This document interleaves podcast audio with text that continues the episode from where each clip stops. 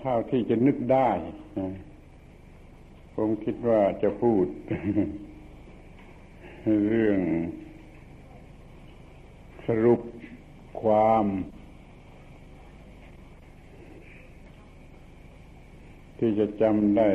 ง่าย ๆ หรือปฏิบัติได้ง่าย ๆ สักเรื่องหนึ่ง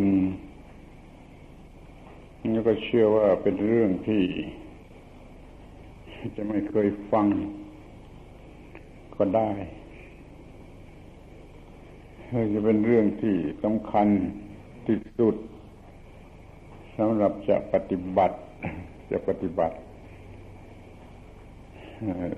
จนตลอดชีวิตก็ได้ แล้วก็เป็นเรื่อง ไม่ยาก ไม่ยากสำหรับทุกคน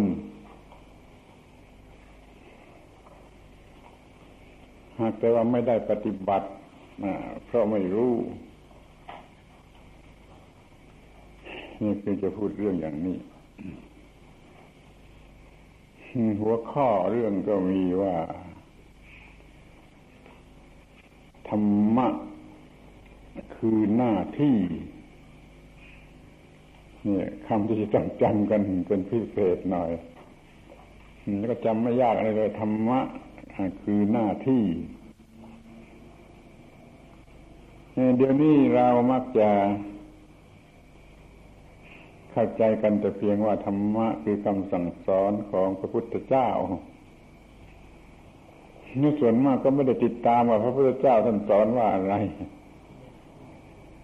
ที่จริงพระพุทธเจ้าท่านก็สอนสิ่งซึ่งเป็นหน้าที่ขอให้สนใจ เพื่อทำความเข้าใจ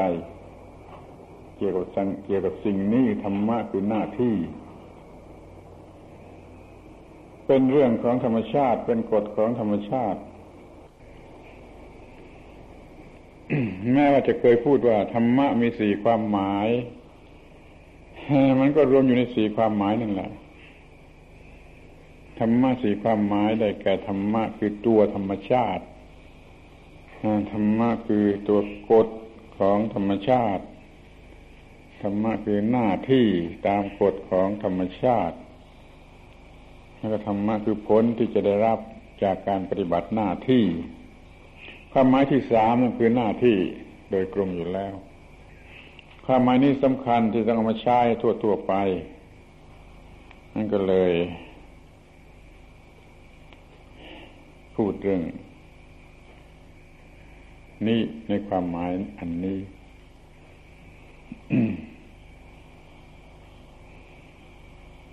ธรรมชาติคือสิ่งทั้งปวงที่เป็นเองอยู่ตามธรรมชาติมันเป็นเรื่องรูปธรรมคือร่างกายหรือวัตถุนี่ก็มีไม่เป็นนามธรรมคือจิตใจนั่นก็มี ก็เรียกว่าธรรมชาติเหมือนกันทั้งร่างกายและจิตใจ เรียกว่าธรรมชาติ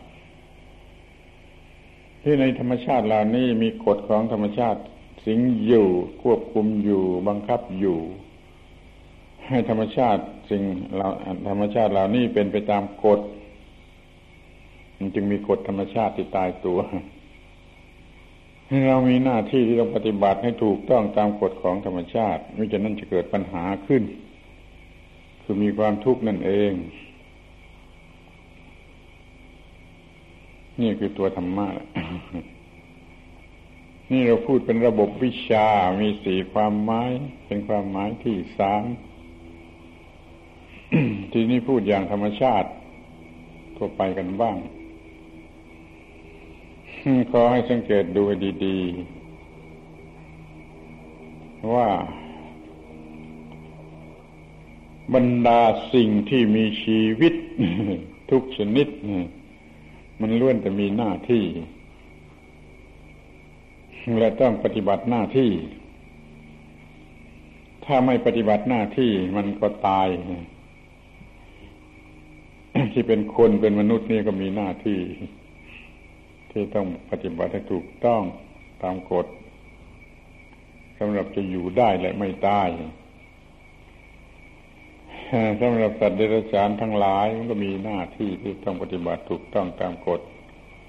เท่าที่สัตว์เดรัจฉานเหล่านั้นไม่ต้องตาย ต้นไม้ต้นไม้มันมีหน้าที่ที่ต้องปฏิบัติ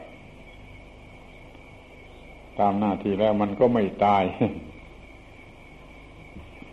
หน้าที่นี้เป็นหน้าที่พื้นฐานคือเพียงเพื่อความไม่ตาย แต่ว่าไม่ตายแล้วมันยังยังจะต้องทำอะไรดีขึ้นไปกว่านั้นจนได้รับสิ่งที่ดีที่สุดที่มันควรจะได้เดี๋ยวนี้เราพิจารณาดูถึงไอ้ไอ้สิ่งที่เป็นหน้าที่พื้นฐานมนุษย์ก็มีหน้าที่ที่ว่าจะต้องมีอาหารกิน ก็ก็เลยทำงาน ทุกชนิดที่ทำให้มีอาหารกินมีอาชีพแล้วก็จะต้องมีหน้าที่ รักษาสุขภาพอนามัยให้ถูกต้อง ถ้าไม่ถูกต้องมันก็เจ็บไข้ตายเหมือนกันมันก็มีหน้าที่ที่สองมันจะต้องรักษาสุขภาพอนามัย หน้าที่ที่หนึ่งมีอาหารกิน หน้าที่ที่สองมีสุขภาพอนามัยทีนี้หน้าที่ที่สามมันจะต้องสังคมกันให้ถูกต้อง ไม่อย่างนั้นมันก็จะตายอย่างเหมือนกัน ถ้ามันสำคัญกันผิดพลาดมันก็มีแต่ผู้ที่มีแต่จะเกิดเรื่องประหัตประหารกันแล้วมันก็ตายเหมือนกัน มันจึงถือว่าหน้าที่ชั้นแรก ระดับแรกคือมีอาหารกิน มีสุขภาพอนามัยดี มีการสังคมถูกต้อง ไปมองด้วยเห็นชัดเลยมันไม่ต้องเชื่อใคร ไม่ต้องเชื่อผมหรือไม่ต้องเชื่อใคร มันต้องมีอย่างนั้นจริง ๆ คำว่ามีอาหารกินมันก็ต้องทำหลายอย่างหลายหลายอย่าง องค์ประกอบหลายอย่าง จึงจะสำเร็จประโยชน์ว่ามีอาหารกินท่านแล้วก็มีสุขภาพอนามัยดี ก็ต้องมีองค์ประกอบหลายอย่างกว่าจะมีสุขภาพอนามัยดีให้ก็สังคมกันให้ดีไม่ฆ่ากันเองตายในหมู่มนุษย์ นี่ก็เรียกว่าหน้าที่ สรุปให้มันเหลือสั้น ๆ เป็นหัวข้ออย่างนี้ เราจะต้องทำหน้าที่อย่างนี้ ดังที่เรากำลังจะทำอยู่ แต่เราก็ทำโดยไม่มีความรู้สึกว่าเป็นธรรมะ เพราะยังมันมันเรียกในภาษาไทยว่าหน้าที่นักคำว่าธรรมะมาจากอินเดียพอมาถึงเมืองไทยก็มันแปลว่าคำสั่งสอนของพระพุทธเจ้าเสีย ข้อนี้มันไม่ไม่ไม่ไม่ไม่ถูกร้อยเปอร์เซ็นคือมันไม่ตรงตามเรื่องจริงก็ธรรมะนั้นมันมีก่อนพระพุทธเจ้า เกิดมาได้ซ้ำไป ก่อนพระพุทธเจ้านี่เกิดก่อนมีพุทธศาสนาอย่างนี้ก็มีคนที่นั่นมันก็มีคำว่าธรรมะธรรมะใช้พูดกันอยู่แล้ว โดยหมายถึงหน้าที่หน้าที่ ดังนั้นเราจึงถือได้ว่าคำว่าหน้าที่นะ มันเป็นคำพิเศษที่มนุษย์คนแรก มนุษย์คนแรกได้สังเกตเห็น มนุษย์เมื่อพ้นจากความป่าเถื่อนมาพอสมควรแล้วมนุษย์คนแรกไม่ได้สังเกตเห็นว่า มีสิ่งสิ่งเรียกซึ่งซึ่งต้องทำนะมีสิ่งซึ่งต้องทำแล้วเขาก็หลุดปากออกมาเป็นชื่อของสิ่งนั้นว่าธรรมะธรรมะ แปลว่าหน้าที่ เขาจะเห็นหน้าที่เท่าไรเขาก็เรียกธรรมะหมดในคำว่าธรรมะคือหน้าที่เกิดขึ้นมาในโลก เพราะมีบุคคลสังเกตเห็นสิ่งที่เรียกว่าหน้าที่ แล้วก็จะธรรมะเขาสอนเรื่องหน้าที่ สอนเรื่องหน้าที่ ทุกอย่างทุกชนิดเท่าที่จะสอนได้ถ้าที่จะนำมาสอนได้ไอ้คนทั้งหลายก็รู้เรื่องหน้าที่ดีถูกต้องครบถ้วนมันก็ปฏิบัติหน้าที่กัน อย่างถูกต้องครบถ้วนดีกว่าที่แล้วมากนี่ก็เรียกว่าปฏิบัติธรรมะปฏิบัติธรรมะ แต่พอมาสมัยนี้ในภาษาไทยเรานะ่ะ มันมีคำเรียกว่าหน้าที่ ไม่ได้เรียกว่าธรรมะ นั่นแหละคือสิ่งเดียวกันเมื่อมนุษย์คนแรกสอนเรื่องหน้าที่ในขั้นต้นต้นต่ำๆไปก่อน ต่อมาก็มีผู้ที่รู้มากกว่านั้นสอนหน้าที่ที่สูงขึ้นไป มันก็มีผู้รู้นะเป็นฤาษีมูนีเป็นอะไรก็ได้ เป็นพรามเป็นอาจารย์อะไรก็ได้ สอนหน้าที่ยิ่งขึ้นไป ยิ่งขึ้นไปจนหน้าที่ที่มันจะเป็นอยู่ได้ในโลกนี่มันครบถ้วนคือมันรอดชีวิตอยู่ได้ ที่ต่อมามีครูอาจารย์บางคนวุนีหรือสีอะไรก็ตามใจเนี่ยสังเกตเห็นว่ายังมีปัญหาเหลืออยู่คือ แม้ว่าเราจะอยู่สบายมีกินมีใช้สังคมคบหากันดี แต่มันก็ยังมีปัญหาอีกประเภทหนึ่งเหลืออยู่ในใจ คือความทุกข์เดือดร้อนเพราะความผิดที่เกิดขึ้นในใจที่เรียกว่ากิเลสโลภะโทสะโมหะ ให้มันเกิดมีปัญหาระดับที่สองขึ้นมาอย่างนี้ว่ามันจะต้องเอาชนะ สิ่งเหล่านี้หรือแก้ปัญหาในระดับนี้ด้วย จึงเกิดคำสอนทางฝ่ายจิตใจ หรือที่จะเรียกว่าทางฝ่ายศาสนาขึ้นมา จึงมีระบบคำสอนเรื่องการปฏิบัติว่าจะดับโลภะโทสะโมหะอย่างไรนี่ก็เป็นหน้าที่ระดับสองระดับจิตใจ ถ้าเอาชนะความทุกข์ในใจได้ เรื่องมันก็จบแหละ ถ้าคนไม่มีปัญหาไม่มีความทุกข์อะไรในจิตใจอีกแล้วเรื่องมันก็จบสำหรับคนนั้นอย่างที่เรา เดี๋ยวนี้เรียกกันว่าเป็นพระอรหันต์ชนะกิเลสในใจหมดสิ้นไม่มีปัญหาเหลือก็จบเรื่องจบกิจ จบสิ่งที่จะต้องประพฤติปฏิบัติที่เรียกว่าจบปรมจันทร์นั่นเป็นสองหน้าที่อย่างนี้ เรารู้ว่าแม้แต่ตัวเราเองก็เหมือนกันนะมันมีหน้าที่ อยู่สองระดับ เรียกสั้นๆว่าหนึ่งหน้าที่เพื่อให้รอดชีวิตสองหน้าที่ที่เพื่อดับทุกข์ทางจิตใจได้หมดสิ้น หน้าที่ทางวิญญาณ อย่างที่หนึ่งหน้าที่ทางร่างกาย หน้าที่ที่สองนั่นหน้าที่ทางวิญญาณคือเรื่องสติปัญญา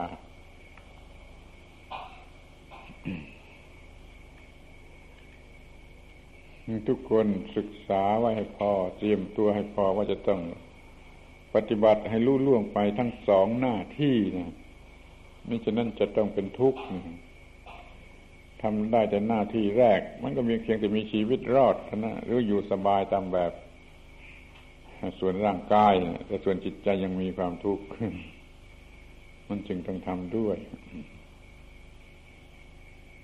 นี่ธรรมะคือหน้าที่หมายความว่าอย่างนี้ ที่นี่มันก็มีปัญหา นิดเดียวที่ว่า เมื่อก่อนเราไม่ทราบว่าหน้าที่ที่จะต้องทำนั่นคือธรรมะ ดังนั้นเราจึงไม่รู้สึกเลยว่าเราปฏิบัติธรรมะอยู่ตลอดเวลา โดยไม่รู้สึกตัว เพราะเราไปเรียกหน้าที่ตามความหมายในภาษาไทย ทุกคนทำหน้าที่ในระดับหนึ่งระดับชีวิตรอดอยู่ตลอดเวลา แต่เขาก็ไม่ได้รู้สึกว่าเขาปฏิบัติธรรมะละแล้วก็ก็ทำโดยความจำใจจำเป็นไม่ได้สมัครทำจะต้องอาหารหาอาหารกิน ก็ต้องทำด้วยความจำใจ รักษาสุขภาพนามัยก็ทำด้วยความจำใจแต่สังคมสมาคมกันก็ระมัดระวังทำด้วยความ จำใจ นี่อย่างอย่างนี้มันไม่รู้ว่าเป็นธรรมะ มันก็ไม่มีความรู้สึกว่ามีธรรมะ แล้วมันก็ไม่มีความพอใจเดี๋ยวนี้ขอตรงนี้ขอนิดเดียวต่อไปเนี่ย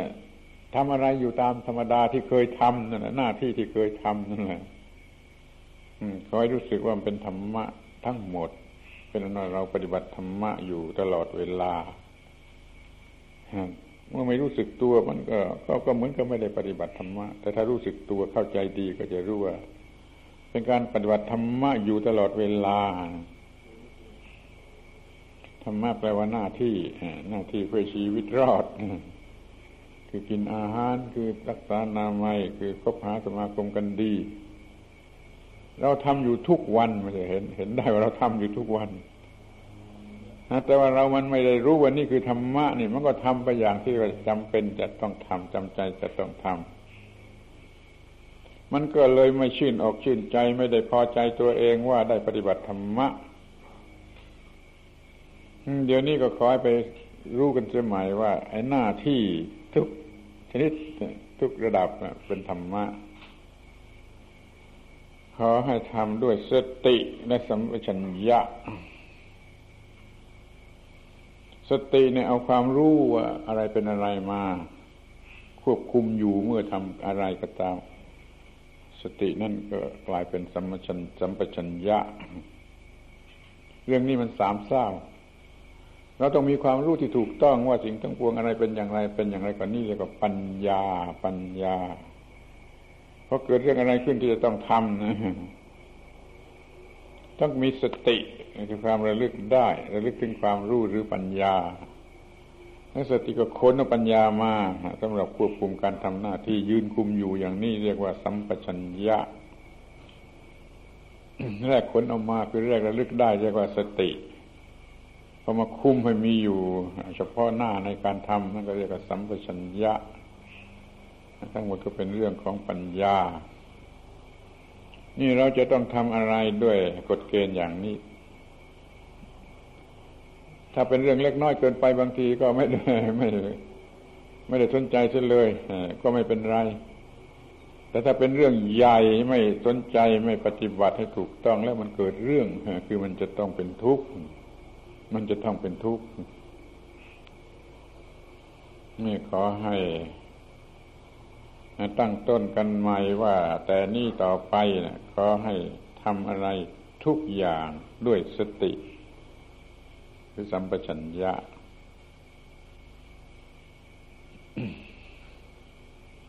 เอายกตัวอย่างว่าตั้งต้นตั้งต้นวันนะด้วยการตื่นนอนขึ้นมาก็มีสติสัมปชัญญะ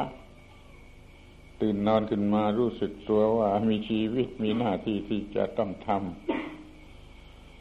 ก็ปลอดภัยได้นอนได้จนมาได้ตื่นนอนนี่ก็ดีแล้ว ทีนี้จะทำอะไร ถ้าไปล้างหน้า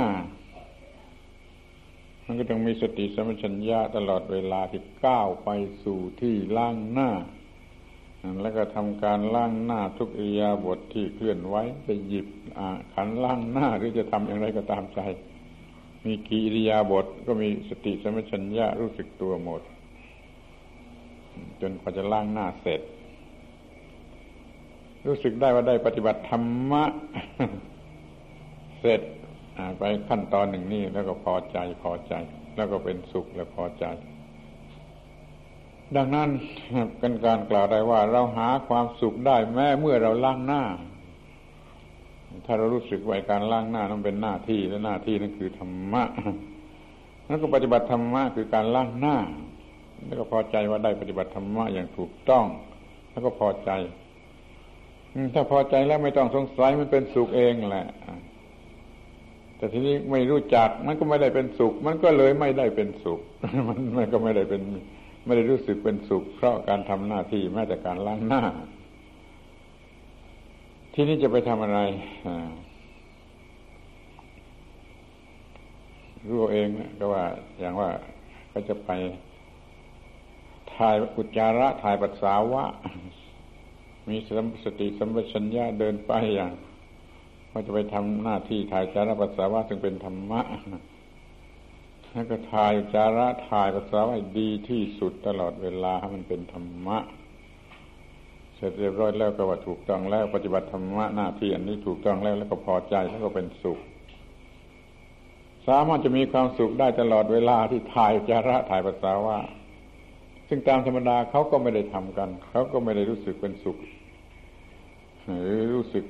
ไม่พอ แต่เราอาจจะมีความสุขความพอใจในการกระทำของตัวเองว่าได้ปฏิบัติหน้าที่คือธรรมะจนเสร็จเรื่องถ่ายจาระอุสาวะไม่จะไปไหนจะไปไหว้พระสวดมนต์ก็แล้วแต่ตลอดเวลาที่ไป มีสติสมัชัญญะถูกต้องถูกต้อง ทำหน้าที่เสร็จแล้วพอใจพอใจที่จะมาฉันอาหาร ไปสู่ที่ฉันอาหาร ก็โดยสติสมัชัญญาตลอดเวลาที่ฉันอาหารมีสติสมัชัญญานับตั้งแต่จะหยิบภาชนะมาหยิบช้อนหยิบจานมาตักข้าวมาใส่ปากเคี้ยวฉันไปตลอดเวลานะมีสติสมัชัญญะว่า ปฏิบัติธรรมะคือหน้าที่อันหนึ่งธ รรมะก้อนหนึ่ง เรียบร้อยแล้วก็รู้สึกว่าถูกต้องและพอใจ มันก็เป็นสุข เพราะการฉันอาหารนั้น เป็นเรื่องตลอดเรื่องทั้งเรื่องของการฉันอาหาร มีความสุขมีความพอใจ นี่ขอย้ำว่าความสุขความพอใจชนิดนี้คนโง่โง่มันไม่ได้รับ เพราะมันไม่ได้รู้สึกว่าปฏิบัติธรรมะผู้ที่มีความรู้ความฉลาดท่านั้นจะรู้อ้าวนี่เป็นการปฏิบัติธรรมะแล้วก็ พอใจพอใจแล้วก็เป็นสุข ที่จะไปทำอะไร ถ้าเป็นคารวาสก็จะแม้ที่ว่าจะต้องล้างจานข้าวจะต้องเช็ดถูบ้านเรือนจะทำอะไรก็ตามทุกอิยาบททุกเวลา ทุกระยะที่หายใจออกข้าวมีสติสัมปชัญญะทำจะถูพื้นจะล้างจานจะทำอะไรก็ตาม หรือว่าถ้าไปทำงานตามหน้าที่นี่สมมติเรื่องของราคาราวาสมันจะต้องแต่งเนื้อแต่งตัว แต่งเนื้อแต่งตัวจนเสร็จปฏิบัติหน้าที่นี่เสร็จก็พอใจเลยเป็นสุขตลอดเวลาที่แต่งเนื้อแต่งตัว นี่ก็ลงบันไดไปด้วยความรู้สึกมีสติสัมปชัญญะพอใจไปเป็นสุขลงบันไดไปขึ้นรถไปที่ทำงานเข้าไปในห้องทำงาน ว่านี่เป็นหน้าที่สำคัญนะต้องทำงานคือทำอาชีพที่ออฟฟิศก็มีสติสัมปชัญญะทำให้ดีที่สุด แบบโบราณแท้ๆนะเขาจะทำอะไรกับอะไรก็ยกมือไหว้ประนมมือให้ให้เกียรติยศแก่งานนั่นเสียทีก่อนอย่างชาวนาจะไปไถนานี่เอาวัวเอาควายไปไถนา ถ้ามันมีความรู้สึกในข้อนี้ว่าการไถนานี่เป็นการปฏิบัติธรรมะควรพนมมือ ให้ควายให้ไถให้นาเสียก่อน ที่นี่เราก็ไปทำงานที่ออฟฟิศเข้าไปในห้องที่ทำงาน ห้องทำงานก็ดีเครื่องใช้ทุก ๆ อย่างเกี่ยวกับทำงานก็ดี เป็นอุปกรณ์แห่งการปฏิบัติธรรมะพนมมือให้แก่ห้องทำงานเสียก่อน แก่เครื่องอุปกรณ์นั้นเสียก่อนแล้วจึงนั่งลงทำงาน พวกคนโง่โง่ทั้งหลาย มันก็หาว่าไอ้นี่บ้าแล้วไอ้นี่บ้าแล้วมันจะบ้าจริงหรือไม่จริงก็แล้ว แต่ คือว่าเราไม่ได้บ้า เรามีความรู้เรามีเหตุผลของเราไอ้คนที่ไม่รู้มันก็บ้าแล้วบ้าแล้วมันก็ทำตามที่มันจะไม่เกิดเรื่อง แต่ว่าตลอดเวลาทำหน้าที่อยู่ทุกกระเบียดนิ้วทุกวินาทีโดยความรู้สึกว่าเป็นธรรมะธรรมะ รู้สึกว่าปฏิบัติธรรมะไม่ใช่ไม่ใช่ทำหน้าที่ชนิดที่ว่าจำใจทำฝืนทำมันไม่ไม่ไม่เกิดความพอใจ ถ้ารู้สึกว่านี่ต้องฝืนทำความเป็นจำเป็นบังคับต้องฝืนทำทำงานอย่างนั้นแหละ มันก็ไม่มีความพอใจและเป็นสุข แต่ถ้ารู้ว่ามันเป็นเรื่องที่ถูกต้องคือเป็นหน้าที่และเป็นธรรมะ แล้วก็พอใจและเป็นสุขตลอดเวลาที่ทำงาน จะเป็นครูไปตลอดเวลาที่จับชอกยืนอยู่หน้า ชั้นหน้ากระดานดำมันมีความสุข จะเป็นพ่อค้าก็ตลอดเวลาที่ทำการค้า แม้แต่จะเป็นกรรมกร ก็รู้สึกว่าหน้าที่และธรรมะทำอย่างสมัครใจทำแล้วก็เป็นสุข เหน็ดเหนื่อยเหงื่อออกมา ก็เป็นเรื่องเย็นไปหมด ถ้ามันฝืนใจทำมันไม่อยากทำแต่ความจำเป็นบังคับไปทำมันก็เป็นนรกคือตกนรกไปพลางทำงานไปพลางคนหนึ่งทำงานไปพลาง มีสวรรค์ไปพลาง คนหนึ่งทำงานไปพลาง ตกนรกไปพลาง จะเลือกเอาอย่างไหนครับนี่ขอคิดดูดีๆ แม้ว่าจะทำงานหนักแบบว่าเป็นกรรมกรแจวเรือจ้างเหงื่อท่วมตัวขีบสามล่อเหงื่อท่วมตัวกวาดถนนล้างท่อถนนเหงื่อท่วมตัว แต่ถ้ามันมีธรรมะไม่รู้สึกอยู่ในใจว่าหน้าที่คือธรรมะนี่คือปฏิบัติธรรมะมันไม่เหนื่อย มันไม่เหนื่อย คือมันพอใจเสียแล้วมันก็เป็นสุขเสียมันก็เลยมีงานทำไม่ไม่ไม่ขาดมือ ไม่ต้องเลือกงาน เมื่อมันมีความเหมาะสมกับสถานะของเราแล้วก็เอาเถอะ ถ้ามันทำอะไรได้ไม่มากสถานะทางชีวิตร่างกายนี้มันไม่ทำอะไรได้ ก็ไปนั่งขอทาน ไปนั่งขอทาน ด้วยความพอใจว่ามันเหมาะสมแก่อัตภาพ แล้วก็ถือว่าเป็นการทำหน้าที่เป็นการปฏิบัติธรรมะ ในการขอทานนั่นแหละคิดดูสิมันก็เลยมีความสุขเป็นขอทานทำหน้าที่อย่างดีอย่างถูกต้องอย่างนี้มันก็พ้นสภาพขอทานได้ในวันหนึ่ง หรือเป็นกรรมกรที่พอใจเป็นสุขอยู่อย่างนี้ มันก็พ้นจากฐานะของกรรมกรได้ในวันหนึ่งแหละเพราะว่า มันทำหน้าที่ และเป็นสุขในหน้าที่ เงินที่จะต้องใช้เพื่อซื้อหาความสุขไม่ต้องใช้แต่นี่คนมันไม่เป็นอย่างนั้นนี่มันไปมัวเมาในความเพลิดเพลินที่หลอกลวง ไม่ใช่ความสุข คืออบายามุขทั้งหลาย จะเป็นข้าราชการพ่อข้าประชาชนกรรมกรชาวราชานาก็ยังบูชาอบายมุก ดื่มน้ำเมาเที่ยวกลางคืนดูการเล่นเล่นการพนันก็คนชั่วเป็นมิตรเกิดกาทำการงาน เรื่องเพศเรื่องกามารมอะไรก็ตามมันก็ซื้อหาจนจนเงินหมด เพราะมันไม่รู้สึกว่ามันได้รับความสุขมันก็ต้องไปติดความเพลิดเพลินที่หลอกลวง ไม่ใช่ความสุขทำให้เงินหมดไม่มีเหลือ ทีนี้ถ้าปฏิบัติธรรมะอยู่อย่างนี้ มันพอใจแหละมันเป็นสุขมันเลยไม่ต้องใช้เงิน เพื่อซื้อหาความสุข เงินมันก็เหลืออยู่หมด ไอ้ผลงานที่ได้มาเป็นเงินมันก็เหลืออยู่หมด ไม่ต้องเอาไปซื้อหาความเพลิดเพลินที่หลอกลวงแต่ก็เอาไปใช้ในสิ่งที่มันเป็นประโยชน์นะและส่วนส่วนมากมันจะเหลือนะเพราะว่ามันไม่ต้องใช้หมดเนี่ยช่วยเพื่อความสุขมันมีเสร็จแล้วตลอดเวลาทุกวินาทีทุกกระเบียดนิ้ว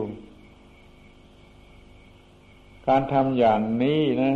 เรียกได้ว่าปฏิบัติกรรมฐานอยู่ตลอดเวลาทุกยาบท ถ้าถามว่ากรรมฐานข้อไหน ก็บอกกรรมฐานข้อธรรมานุสติ เรามีธรรมานุสติอยู่ตลอดเวลาทุกอิริยาบถททุกกระเบียดนิ้ว เป็นธรรมานุสติ ธรรมะเป็นสิ่งสูงสุด อย่าลึกถึงและปฏิบัติอยู่ตลอดเวลาเป็นธรรมานุสตินี่ช่วยได้ธรรมะช่วยได้เพราะเหตุนี้คำว่าหน้าที่นะคือสิ่งที่ช่วยให้รอดคำว่าธรรมะมันเป็นคำเดียวกันมันก็คือสิ่งที่ช่วยให้รอด มีธรรมะเป็นที่พึ่งช่วยให้รอด เป็นพระเจ้าที่แท้จริงที่จะช่วยให้เรารอดยิ่งกว่าพระเจ้าชนิดไหนหมด ถ้าเราจะมีพระเจ้าก็คอยเหลือไปทางธรรมะเลยปฏิบัติแล้วช่วยรอดช่วยให้รอดพระเจ้าที่ไม่รู้ที่ไหนได้แต่บนบานเวงสวงอ่อนร้องอ่อนวอนอย่างนั้นเป็นไสยศาสตร์ ไม่ใช่ความจริง ขอพูดถึงคำว่าไสยศาสตร์สักนิดว่าไสยศาสตร์นั่นมันเป็นหลักที่มีไหวปฏิบัติที่มีไหวสำหรับ คนปัญญาอ่อน ไม่อาจจะเข้าใจอย่างที่เรากำลังพูดเนะหน้าที่คือธรรมะธรรมะคือหน้าที่ปฏิบัติหน้าที่แล้วก็รอดเขาไม่เข้าใจก็ไม่อาจจะทำให้เกิดความรู้สึกพอใจในการทำงานได้ก็ต้องไปบนบานอย่างไสยศาสตร์พระเจ้าพิสารเทวดาให้ที่ไหนก็ไม่รู้เป็นเรื่องการกระทำของคนปัญญาอ่อน ก็น่าสงสารก็ปัญญามันอ่อน ก็เก็บไสยศาสตร์ไว้ให้คนปัญญาออก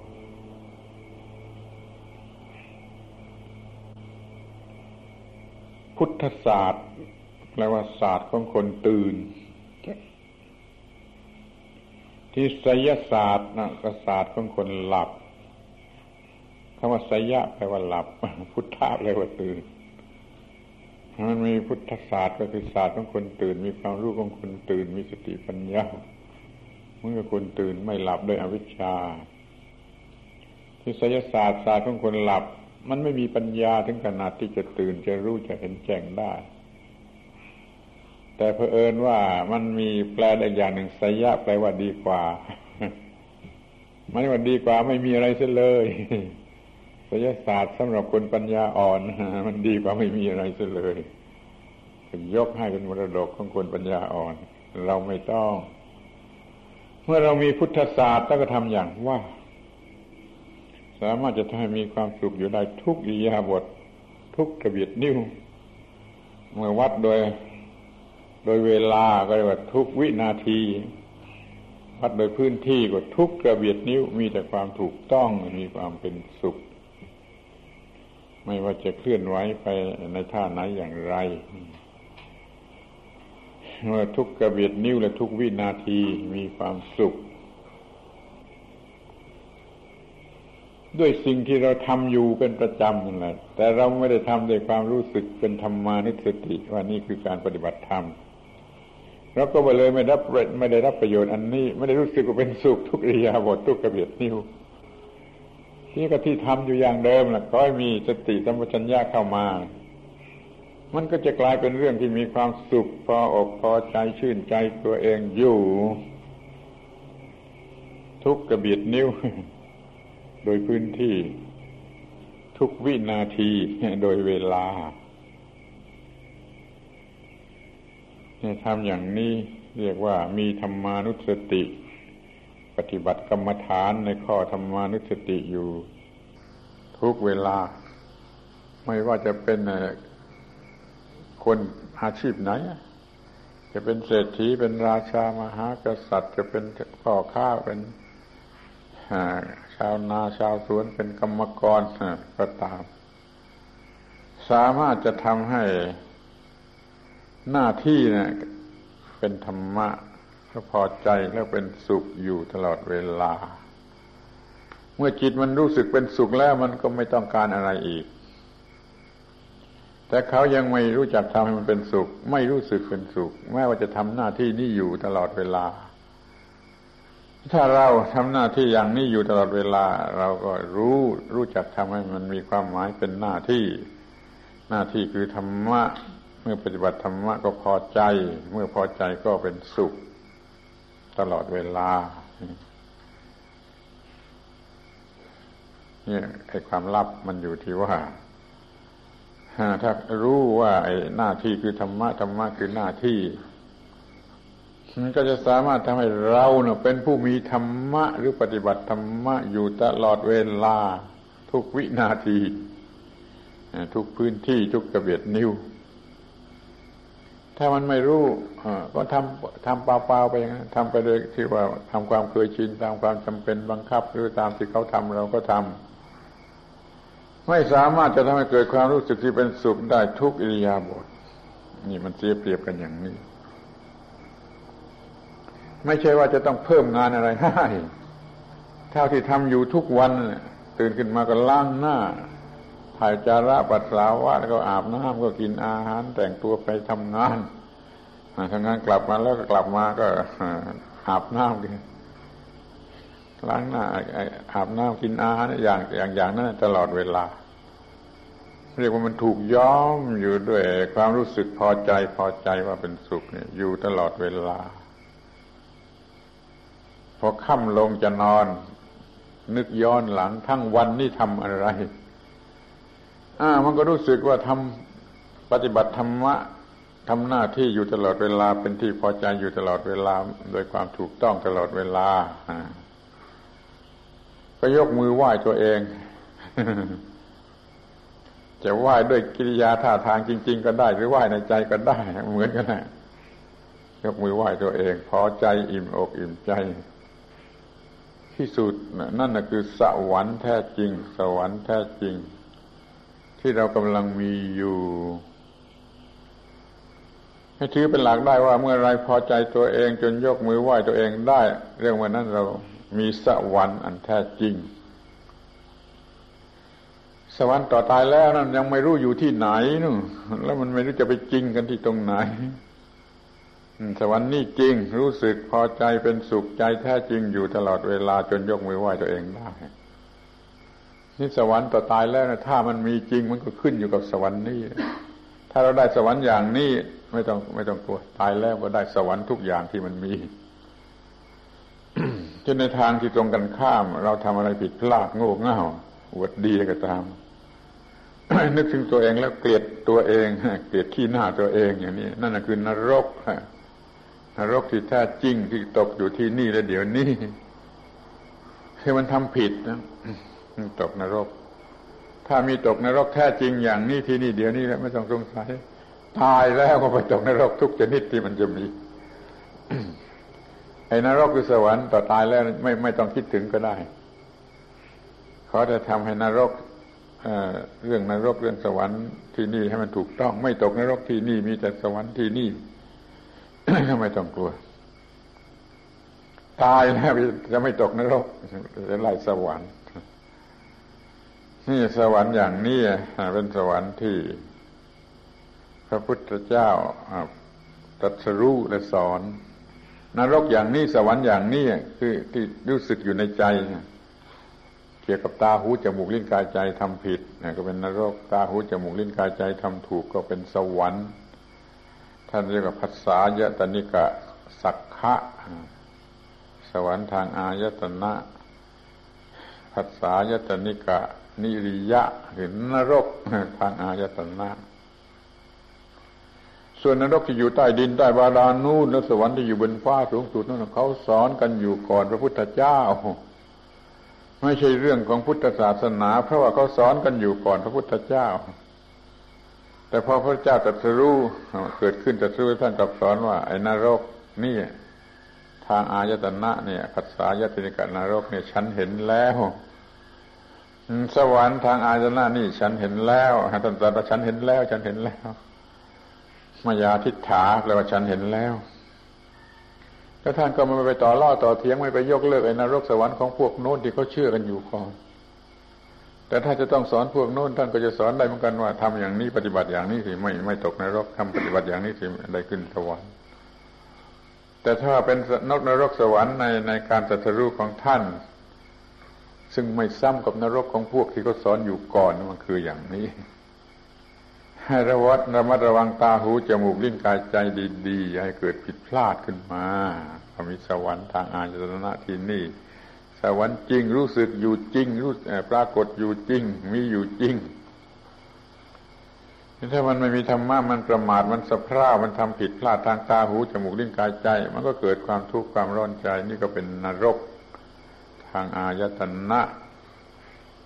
เนี่ยจำไว้เป็นคู่เปรียบที่ว่าไอ้นรกใต้ดินสวรรค์บนฟ้าเขาสอนกันอยู่ก่อนพระเจ้าเกิด พระเจ้าท่านก็ไม่ไม่คัดค้านไม่ยกเลิกไม่เสียเวลาไม่ไปต่อต้านแต่ถ้าต้องพูดก็พูดได้เหมือนกันนะว่า ปฏิบัติดีก็ไปสวรรค์ปฏิบัติไม่ดีก็ไปนรกก็บางอย่างอาจจะไม่เหมือนกับที่เขาสอนกันอยู่ก่อนก็ได้ ราะว่าที่เขาสอนกันอยู่ก่อนบางทีให้บูชายันหรือให้ทำอะไรอย่างนั้น จึงจะไปสวรรค์อย่างนี้พระพุทธเจ้าไม่ไม่สอน สอนให้ปฏิบัติดี ไปสวรรค์ไม่ปฏิบัติชั่ว เพื่อไม่ไปนรก แต่ที่สอนชัดเจนที่สุดก็คือ ระวังมีสติระวังเมื่อตาหูจมูกลิ้นกายใจทำหน้าที่ของมันระวังอย่าผิดพลาด ถูกต้องก็พอใจก็เป็นสวรรค์ถ้าผิดพลาดก็เสียหายก็เป็นนรก เดี๋ยวนี้เรามีสติสัมปชัญญะอยู่ทุกอิริยาบถทุกอิริยาบถทั้งวันทั้งคืนทั้งหลับทั้งตื่น มีสติสัมปชัญญะอยู่มันก็ไม่มีความผิดพลาดเพราะมันจึงเป็นสวรรค์ให้ได้ ทุกวันเรารู้สึกสรุป บัญชีตอนจะนอน โอ้ มันมีแต่ความถูกต้องเป็นสวรรค์พอใจ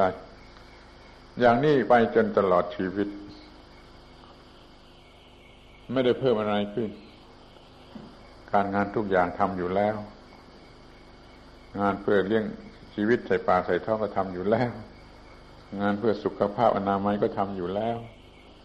งานเพื่อสังคมที่ถูกต้องก็ทำอยู่แล้ว มันมีอยู่แต่ว่าทำงานไหนทำงานชนิดไหนในระยะไหนในขั้นตอนไหน มีสติสมัชัญญะทำแล้วมันก็ถูกต้องถูกต้องปฏิบัติธรรมะไปเลย เป็นการปฏิบัติธรรมะไปเลย การกินการนอนการอาบการถ่ายของคนโง่ มันก็เป็นหน้าที่ของคนโง่ทำด้วยความจำเป็น ไม่เอาใจใส่ว่าจะทำให้ดีถูกต้องอย่างไรนะเป็นเรื่องคนโง่ แต่ถ้าเรื่องคนฉลาดรู้ธรรมะ มันก็ทำให้เป็นธรรมะ การกินการนอนการอาบการถ่ายการทุกอย่างแหละแม้ที่สุดแต่ว่ามันคันขึ้นมา ก็จะต้องเกามันก็เป็นหน้าที่จะต้องเกาแต่ว่าเกาด้วยสติสมัชัญญะว่าทำหน้าที่ที่ถูกต้องที่ควรทำอย่าเกาด้วยความโมโหโทโสนี่หน้าที่ที่น้อยที่สุดที่มันเพียงคันแล้วก็ต้องเกา ก็ขอให้ทำด้วยสติสมัชัญญะอย่าโมโหฮึดฮัดเกาแล้วก็เป็นเหมือนกับผีสิงในภาคหนึ่ง เพียงแต่ว่าเพราะมันคันและต้องเกาเรียกว่าสติสัมปชัญญะจำไว้ดีๆจะจะเรียกว่าสติอย่างเดียวก็ได้ แต่ถ้ามันต้องคู่กัน มีสติระลึกได้แล้วเอามายืนคุมเชิงอยู่เรียกว่าสัมปชัญญะขอให้ เข้าใจเรื่องหน้าที่คือธรรมะธรรมะคือหน้าที่นั้นเมื่อต้องทำหน้าที่อะไรคอยนึกถึงธรรมะ ให้เป็นธรรมะไว้ใช้หมด อย่าให้เป็นสิ่งที่ทำด้วยความจำใจไม่อยากทำเหนื่อยบ้างอะไรบ้าง ยกตัวอย่างเป็นกรรมกรถีบสามล้อถ้ามันไม่อยากทำมันฝืนใจทำมันก็เหนื่อยเกือบตายเป็นทุกข์เกือบตาย แต่ถ้ามันนึกว่าเป็นหน้าที่เป็นธรรมะที่เหมาะสมกับชีวิตและอัตภาพของเราแล้วเป็นธรรมะแล้วยินดีพอใจในธรรมะแล้วก็เป็นสุข อย่างนี้มันก็ถีบสามล้อเป็นสุขตลอดวัน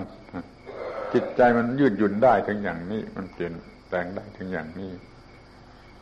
ท่านยายมีอะไรที่ทำทำด้วยความอิจนาระอาใจไม่อยากทำทนทุกข์ทรมานอยู่ในการทำ นั่นมันผิดมันของคนโง่ มันของคนไม่รู้ว่าธรรมะคือหน้าที่ แล้วมันก็ต้องทนทรมานไปจนตายแล้วส่วนอีกคนหนึ่งต้อนรับเอาได้เป็นธรรมะหมดก็พอใจหมด ไม่ว่าจะต้องทำอะไรทำด้วยความพอใจเลยเป็นสุขหมดฉันคิดว่าเขาเป็นสุขอยู่ตลอดเวลา ทุกอิริยาบถ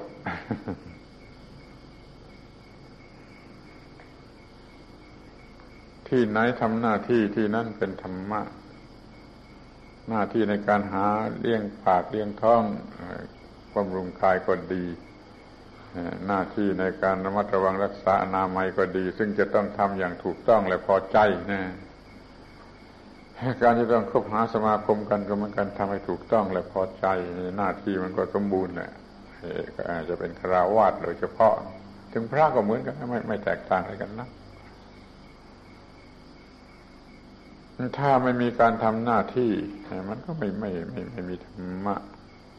นั่นในโบสถ์ในโบสถ์นะ่ะที่ไม่มีการทำหน้าที่มีแต่สันเซมซีหรืออ่อนวอนในโบสถ์นั้นไม่มีธรรมะที่กลางทุ่งนาที่ชาวทชาวนาไทยนาอยู่เยอะๆนั่นกลับมีธรรมะ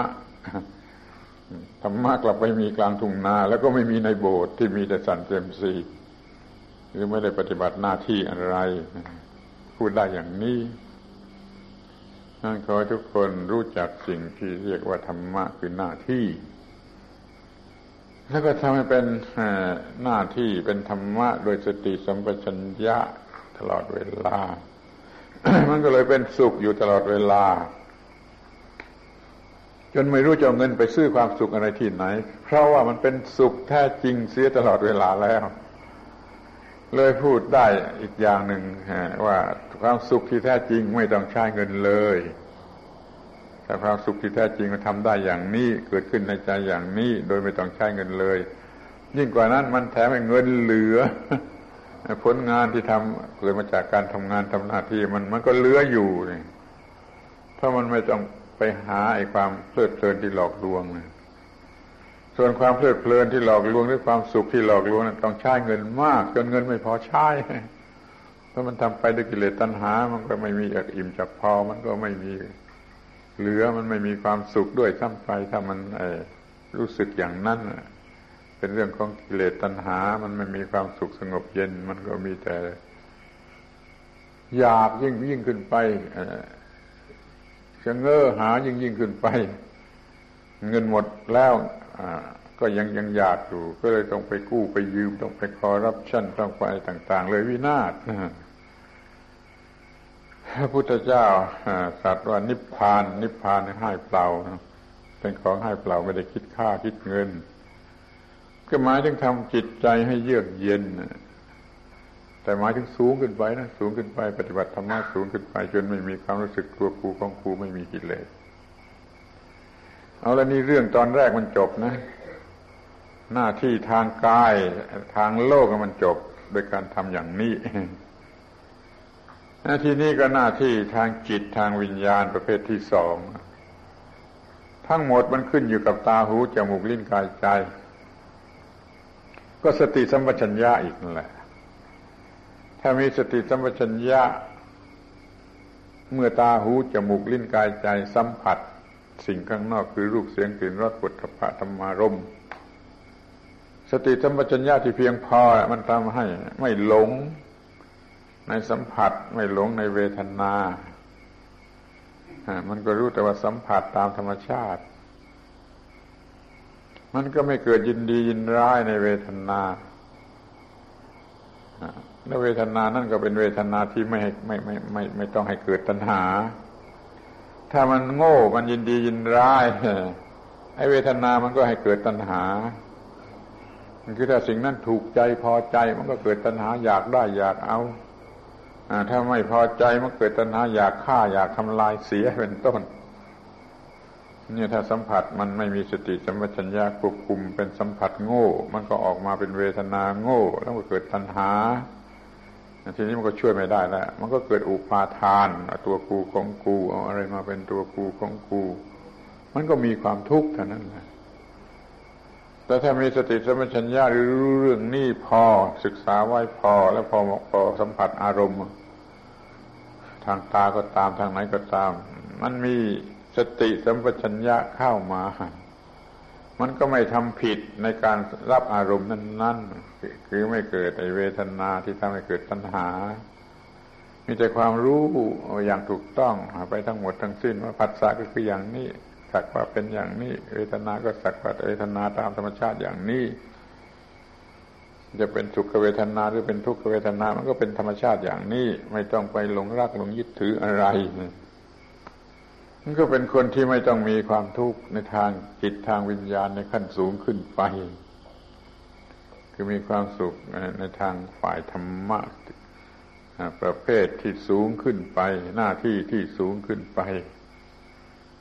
ชนิดที่เรียกว่า บรรลุมรรคผลนิพพานจะบรรลุมรรคผลนิพพานสำเร็จได้ก็โดยสติสัมปชัญญะ เมื่อสัมผัสอารมณ์ทางตาหูจมูกลิ้นกายใจ นี่เป็นเรื่องที่ละเอียดอ่อนที่ต้องศึกษาให้มากพอแล้วมันก็ก็ทำได้ไม่ใช่ทำไม่ได้ ถ้าถ้าละกิเลสตัณหาได้ก็ด้วยสติสัมปชัญญะเพียงพอมันก็จบผิดที่จะต้องทำเหมือนกันเป็นพระอรหันต์แต่เดี๋ยวนี้เราจะพูดกันอยู่ในโลกนี้ก่อนว่าไอ้หน้าที่ชั้นระดับทางกายทางภายนอกเนี่ยสำคัญ อให้ไปเปลี่ยนใหม่เปลี่ยนเปลี่ยนใหม่นิดเดียวคือว่าที่ทำอยู่ทุกวันนั่นนะขอให้เปลี่ยนเป็นทำด้วยสติสัมปชัญญะอย่าทำใจลอยที่เคลิ้มเคลิ้มเคลิ้มแล้วมันก็มีความทุกข์หลายหลายอย่างหลายหลายชนิด นับตั้งแต่มีนิวรณ์ทั้งห้าคงจะเคยเรียนเรื่องนิวรณ์มาแล้วในการเรียนนักธรรมหรือว่าเรื่องเรื่องนวโกวาท แต่คงจะไม่รู้จักนิวรณ์เพราะครูอาจารย์มักจะไปสอนนิวรณ์เรื่องนิวรณ์ต่อเมื่อทำกรรมฐานนั่นมองข้ามไปจะหมด ไม่ต้องเกี่ยวกรรมฐานกรรมฐานอะไรที่ไหนคนที่มันอยู่ในบ้านในเรือนเป็นทั่วไปอยู่ที่ที่บ้านนะมันก็มีนิวรณ์กวนอยู่ตลอดเวลา เป็นสิ่งแรกที่เราจะต้องรู้จัก ถ้านิวรณ์มาจิตใจนี้ก็หมด หมดปกติ หมดความพาสุข หมดความเย็น กลายเป็นร้อนรุมกระวนกระวายโดยอำนาจของนิวรณ์ใครไม่รู้จักนิวรณ์มันก็โง่ที่สุด แต่เราดูให้ดี คนก็โง่มาก โง่กันเต็มบ้านเต็มเมือง เพราะไม่รู้จักสิ่งที่เรียกว่านิวรณ์คิดว่าจะต้องสนใจนิวรณ์ต่อเมื่อไปทำกรรมฐาน ถูกแล้วกรรมฐานทำแล้วนิวรณ์มันก็ระงับไป แต่เดี๋ยวนี้รู้จักนิวรณ์ที่มันกำลังรบกวนอยู่ทุกวันทุกวัน เราอยากจะอยู่จิตใจว่าง เย็นสงบโปร่งดีมันทำไม่ได้ มันเป็นไปไม่ได้เพราะนิวรณ์อย่างใดอย่างหนึ่งมารบกวน เดี๋ยวนิวรณ์ในทางเพศที่เรียกกามฉันทะชุยขึ้นมากวนจิต เดี๋ยวนิวรณ์ทางพยาบาทคือโกรธ ชุยขึ้นมาในจิต โดยไม่มีเหตุปัจจัยอะไรภายนอก มันก็ชุยขึ้นมาได้ เพราะว่ามันเป็นของที่สร้างรกรากขึ้นมาจากข้างใน จากอนุสัยที่นอนอยู่ในสันดาน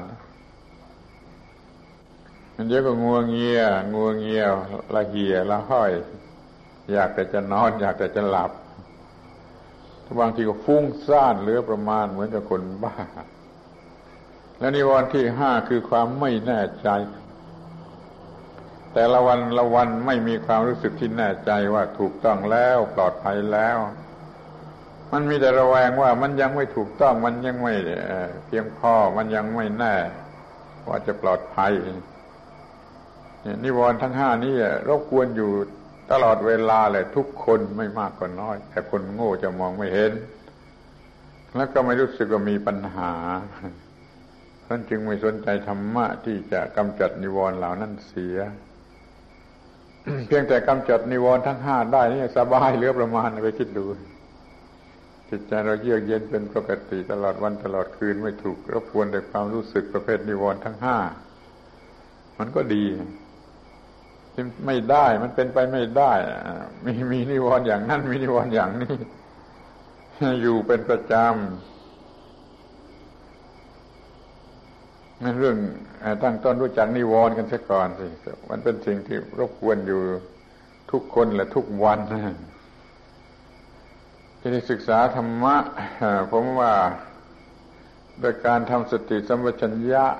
ในหน้าที่ประจำวันนั่นนะมีสติสัมปชัญญะในหน้าที่ที่ทำอยู่อย่างเต็มที่เต็มกำลังจิตกำลังใจนิวรณ์ก็เกิดไม่ได้เหมือนกันเพราะมากำหนดธรรมะอยู่อย่างแรงกล้า เรียกว่าเป็นกรรมฐานอยู่ในตัวกำจัดนิวรณ์อยู่ในตัวโดยการปฏิบัติหน้าที่ ทุกอย่างตลอดเวลาด้วยสติสัมปชัญญะนั่นแม้ว่าเราอยู่อย่างชาวบ้านที่บ้านนั่นแหละสามารถที่จะกำจัดนิวรณ์ได้อย่างนี้แล้วถ้าเมื่อจิตใจสบายไม่มีนิวรณ์รบกวน ก็ทำงานถูกต้องทำงานได้ดีทำงานในหน้าที่ได้ดียิ่งขึ้นไปอีก แล้วก็จะมีเวลาพิจารณาธรรมะในชั้นโลกุตระตามสมควรด้วย เพราะมันมีแต่จิตใจที่โปร่งสบายไปหมด ทั้งวันทั้งคืนแล้วเป็นอันว่าปัญหามันหมด เพราะเหตุที่มีสติสัมปชัญญะ ในการปฏิบัติหน้าที่ทุกชนิดทำหน้าที่ด้วยความรู้สึกว่าเป็นธรรมะธรรมะธรรมะ แล้วก็พอใจ เมื่อพอใจก็เป็นสุข เลยเป็นสุขอยู่ตลอดเวลาที่ทำหน้าที่ หน้าที่น้อยๆแม้จะจะช่วยล้างจานช่วยกวาดบ้าน ช่วยถูเรือนก็กลับมีความสุขมีความสุขไปในหน้าที่นั้น แล้วมันมันหาง่ายเลือประมาณน่ะ ที่จะทำให้เกิดความสุข มันจะตื่นนอนมันจะล้างหน้า มันจะอาบน้ำมันจะถ่ายจาระถ่ายปัสสาวะมันจะรับประทานอาหาร มันจะแต่งเนื้อแต่งตัวอะไรก็ตามมันเป็นหน้าที่ที่ทำแล้วทำให้เกิดความพอใจและเป็นสุขได้ทั้งนั้น ดังนั้นจึงถือว่าโอกาสที่จะเป็นสุข มีอยู่ทั่วไปแต่เราไม่รู้จัก เราไม่สามารถจะทำให้มันเป็นความสุขขึ้นมาได้ นี่สรุปความว่าต่อไปนี้ขอให้มีสติสมัชัญญะทำหน้าที่ทุกชนิดทุกเวลาทุกสถานที่ มีสติสมัชัญญะทำรู้สึกว่าทำหน้าที่คือปฏิบัติธรรมะ สิ่งที่เรียกว่าหน้าที่หรือธรรมะนั้นเป็นสิ่งที่ช่วยให้รอด นี่เป็นตัวธรรมะที่เป็นที่เคารพแม่ของพระพุทธเจ้าเนาะแล้วก็พอใจแล้วก็เป็นสุข เลยเป็นสุขอยู่ทุกทุกที่พาราตีการได้จริงทุทุกอิยาบทได้จริง ทุกเวลาได้จริงในวันนี้วันแรกนี้ก็พูดเรื่องหลักทั่วไปอย่างนี้ขอให้กำหนดจดจำไว้สำเร็จประโยชน์ เป็นเรื่องที่ใช้ได้จนตลอดชีวิต สามารถจะสร้างสรรค์ชีวิตที่เป็นสุขเย็น มีความหมายแห่งนิพพานเพราะสุขเย็น ได้จนตลอดชีวิต การบรรยายวันนี้ก็สมควรแก่เวลาก็ยุติไว้เพียงเท่านี้